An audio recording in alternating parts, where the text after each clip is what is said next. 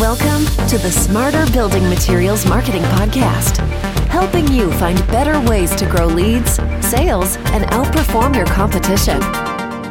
All right, everybody, welcome to Smarter Building Materials Marketing, where we believe your online presence should be your best salesperson. I am Zach Williams, and we have an awesome show lined up for you today. We've got Mike Wolfe, who's the CEO of Delgado Stone Distributors, on the show with us today. Welcome to the show, Mike.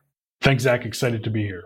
Mike, for our listeners, why don't you kick us off? Tell us a little bit about yourself, where you're from, and a little bit about Delgado Stone. Sure. My name is Mike Wolfe. I'm the CEO of Delgado Stone Distributors out in Brookfield, Connecticut. We're a quarrier, manufacturer, supplier of natural stone products, and we wholesale distribute them across the United States and Canada. Uh, we have 26 states, about 100 authorized dealers. So everything from stone veneer, bulk stone, landscape materials. So that's what we do. So you sell primarily, you said wholesale distributors. Talk to me about what does your sales process look like? How are you guys selling to the market? Who are you selling to? Those kind of things. It's actually interesting, a little bit unique where the buyer is the authorized dealer that we have. So they're the ones that are going to have it in the yard. They're going to carry inventory and really they act as an extension of us. We can't be everywhere. So as authorized dealers, they have our product, they have product knowledge, they have our support, and they also have some of the other materials that would be used on the project. So instead of someone coming to us, we provide the stone and then they got to go get something else, you know, wherever they go. This gives us an opportunity to set them up. Here's our material. Here's who you can rely on for this project. There's local delivery, all of those things. So it's interesting because we still do lunch and learns. We work with architects, we work with builders, even homeowners. We do a lot of inbound marketing, lead generation but we literally work with them right up until the last leg of it and then walk them to the authorized dealer.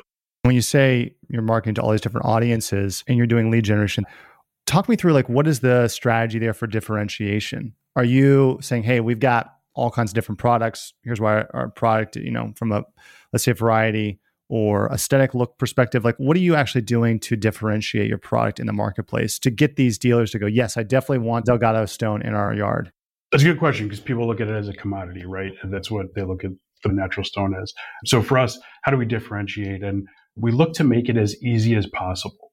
How do we make it something they don't have to worry about? So our commitment to the quality and then the customer service means that once they get it, it goes out to the job site. More often than not, a high percent of time, they're not getting anything back from the customer. They're not getting negative feedback. They know it's gone. It's one less thing for them to worry about. We communicate lead times. We help with logistics. So very big on the service aspect and then also consistency of product, being able to specify it once or sell it once to someone and then they can rely on it each time. And I think that makes it a lot easier on the dealers, on the masons, architects, and builders as well. They don't have to think about it.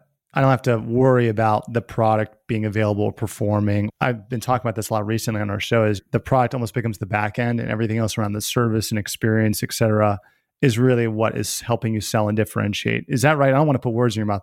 yeah, you're spot on, Zach. Natural stone is everything does, right? That's what we do. That's what we live for. But when we look at an authorized dealer, they have hundreds of products, thousands of products, right? So if we can make this easy for them and allow them to have one less thing to worry about, one less issue, how can we be a resource to them? The approach that our sales and marketing team take that's let us understand your business. And we don't sell to everyone. We go through a process with our prospective dealers. We ask them questions. Is this a right fit for both of us? Right. Because we don't want to end up in a situation where the product just goes to everyone. Maybe someone doesn't understand it. They're in a different marketplace. And then we have all these issues. So really making sure we're educating the dealer, working, supporting, providing that level of service. So again, we're making it easy for them. Can you give me a couple examples of this maybe? Talk me through a specific dealer you were trying to get in with or they wanted to rep you as an example, one or the other. And you're saying, "Hey, yes, we've got these products, but here's how we're going to make your life better and or easier." Yeah, it's often a process, right? And it's our national sales director, JP, usually gets a phone call or an email or something and they'll have a conversation. More often than not, it starts off with, well, we have someone who found your material online and they're interested, right? And we're not really into like okay, the one off project. We're just not set up that way. So we'll put them through that process. How important is natural stone to your business? What was your revenue last year? What are your expectations? Do you want it to grow? And why Delgado Stone? What makes you want to work with us? we'd love to sell stone to everyone, right? Everyone wants revenue, but isn't the right fit. So going out there, asking those questions, understanding what percent is natural stone to them and where do they want it to be? Maybe understanding what issues they've had historically with natural stone suppliers. And do we solve that problem for them or are we really just another one? So we're not looking to be just another board in the showroom or another display, right? We're like, oh yeah, we have this, this, and this. Because there's a lot. There's a lot out there. So we want to make sure it's the right fit and have that true partnership. Talk to me a little about what you guys do from a marketing and sales perspective, specifically the alignment between the two. Because traditionally, you see in marketing and sales departments, there's like the marketing department and there's the sales department. There's a lot of times there's a unique dynamic between the two of them. We're seeing a lot of people kind of go right on after those two things in reference to creating better alignment in today's marketplace. I'd love to hear what you guys are doing there to create alignment. How do you create camaraderie? How are you guys all working towards the same thing and helping yourselves grow the business? I wish I could say that it's always been smooth and it was easy. I have a sales background. I worked in insurance and was in sales and I learned a lot. I used it as an education. Then I went into marketing and learned a lot there and kind of have a passion for the marketing side of things. So as our company grew and as things evolved, we have sales, we have marketing, and really how do we break down that silo? Because for some reason, it seems like they should be aligned, right? No matter what. They're both customer facing, they're both revenue generating. They should just work together naturally, but it's not the case. And so what we've done is instead of having marketing and sales huddles, instead of having those huddles separate, we make sure they're together. We have an understanding of, okay, here come these inbound leads. So the marketing side is generating these leads working with the sales team to make sure that lead goes to the right dealer or that customer is helped along the way. So they have to have that level of communication or it falls apart. It took us a while to get there, but being able to align the two and have that camaraderie and communication has been very helpful, not just for us, but also for, I think, the customers as well. Walk me through, like, let's say a lead comes in, okay? Lead comes in, marketing qualifies the lead, or is it me like a hand to sales? Can you give me a little bit of what's the process for, let's say, a lead coming in and how it's getting handed off? You all are working together through that process. The lead comes in typically through the website, it's a download a form. The marketing team would look up where they are in terms of geography because we have regional sales. We also now just started our inside sales team. So they'll take a look at where they are see which salesperson they should go to and maybe what authorized dealer would be a good fit. If it's an inbound call or a live chat, that's handled by the marketing team. And then they're going to extract more information. They're going to ask about the project, maybe if there's certain material. And then from there, they have that conversation with the sales team. So the sales team can then follow up with whoever's requesting it. The sales will work with marketing in terms of shipping out samples and that of course brings in operations as well. So we don't use the word family, very much team, because you need it. In order to fulfill this one request, this one interest from the lead coming in, hopefully to the end of the project, it takes that communication between sales and marketing. Lead comes in, here's the information, here's the product looking for, ship the sample out, and then typically the sales team then will work with the dealer and the marketing team is helping the next person What metrics are you tracking in those different departments? And how are you holding those people accountable? We're pretty fortunate. We believe in education here. We work with a company called Aspire, and Herb is our coach and introduced us to the scaling up methodology. And we use a dashboard called Align. And it's been really interesting because there's that transparency and everyone sets their KPIs. So there you have the dashboard. Here's what we're working towards. Here's what we're working towards. Their goals or their objectives actually in order to achieve them, they kind of have to work together to raise it. So we can see, everyone can see, there's no hiding, there's no finger pointing or anything. It's very much that self accountability and owning your role. So we have that visibility. Here are the leads that came in. Here's the revenue that came from that, right? If you're in sales, you work on commission. If you're in marketing, you work on bonuses. So there's different things that work out that way. And we also have a weekly huddle which I think is probably one of the best things we implemented in terms of communication and bringing everyone together. So that's a little bit of here's the week that was, but also here's what's going on. Here's looking ahead and how do we achieve those targets, right? We have a quarterly company target. Are we working together to achieve that? And before we did this, there was much more of a disconnect. And coming together just once a week, it's not very long. The individual teams, you know, for myself, it's a little bit longer of a day. Me and some of the leadership team, uh, a little bit longer. But For the marketing and sales teams on their own, it's about an hour, hour and a half.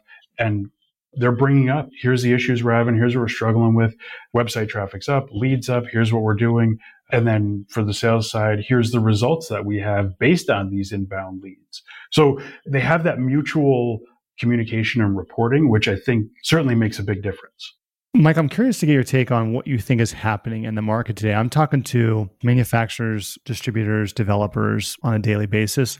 Everyone's got a very different take on what's happening in the marketplace. I'd love to hear your take as somebody who's selling to a lot of different types of people. Talk to me from a 30,000 foot view of like, hey, the economy's here or the market's here. These people are spending, these people aren't. This is what I think is going to happen. Tell me what you think. If I could answer this accurately, I think I'd have a different career and, and make a lot of money where I could solve this problem. Because it really depends where you look and where you are. That makes a difference. I'll say this we're expecting some sort of slowdown, certainly coming off COVID and all the supply chain issues. We look at the economy in the news. We're expecting some sort of slowdown. What we've seen primarily is the smaller projects, which are kind of the residential projects. Maybe someone's doing a fireplace or they want to face their stairs or their front stoop or a patio, something along those lines. We found that maybe has slowed down a little bit. And we kind of use that as a gauge based on, well, here's the inventory that's going to authorized dealers. We talk to our dealers regularly. Who's buying, right? Where is this material going? How often are they reordering? What's the turnover? And that compares differently to these large commercial projects where maybe it's a community that's being built or something like that, where it's consistently going oftentimes right to the job site. So what I would say is we've seen a, a little bit of a shift where the homeowners in the residential projects, those smaller ones, are certainly slowing down. And I think that's because of uncertainty in the economy. Really, no one knows what to believe, right? It depends what you watch and who you ask, or maybe even from hour to hour, there's conflicting stuff. So, but what we do is we talk to our dealers. We have good relationships. We talk to our suppliers, understand where they are, what's going on in their world. And then we analyze and adjust as needed. But that's kind of what we see going on. And I wouldn't be surprised if there's a slowdown through the first maybe second quarter of next year. But I'm not an economist. It's just my opinion. And it's my job to plan for those types of things. So we kind of have to prepare that way. If you're a manufacturer listening to this show, you've got a lot of great insights about how to align marketing and sales and how you guys are trying to grow your business even taking into consideration what you think that may or may not happen in the marketplace, like what's your one piece of advice to manufacturers who are saying, Hey, I want to get aggressive, I want to grow. What would you tell them to do heading into, let's say, Q3, Q4 of this year, as well as thinking about 2024? What I would say is a lot of people pull back on the marketing side when there's uncertainty, right? They don't want to invest in that because maybe there isn't the immediate return. But when you look at inbound marketing, digital marketing, lead generation, those are never really quick things and it's more about consistency. And so how are you delivering that message? Are you continuing to deliver it? And so my recommendation would be to be consistent and continue to move on and not just put yourself out there, but how can you support and be a resource for your customers?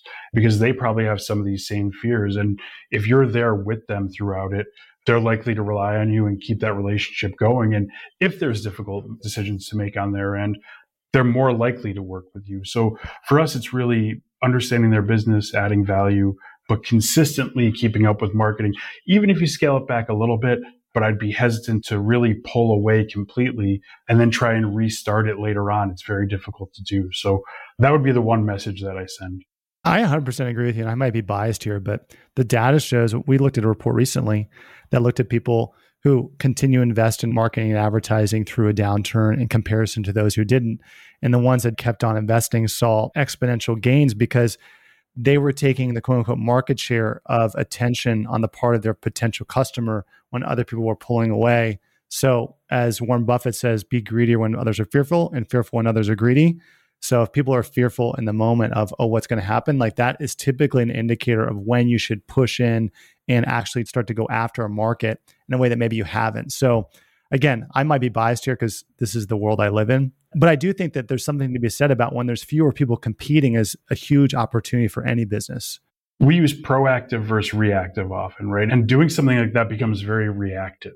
And you're saying, okay, we have to cut somewhere. Maybe that's the mentality, right? And so they're like, well, it's easiest to cut marketing, right? That's what people do because Well, historically, you look back at print and media of those sorts, it would have been a little bit tougher to track the success. Digital, it's different. Yeah, you have that data, right? You can see the return on your investment pretty easily, especially for the smaller businesses, even and manufacturers. So, you know, that's one of those things where you react and you pull back, and then all of a sudden, six months, eight months, 12 months from now, you're going, well, how come we're not having that success? You can't just flip that switch. It doesn't work that way. It's really about that consistency. Mike, man, thank you so much for coming on the show. If our listeners want to connect with you, what's the best way for them to do that? Sure. Give a call at Delgado Stone or shoot me an email, mike at delgadostone.com. It would be great to connect. Awesome. Mike, thank you again so much for being generous with your time. And for our listeners, if you enjoyed this episode, check us out at venveo.com slash podcast to subscribe and get more. Until next time, I'm Zach Williams. Thanks, everybody.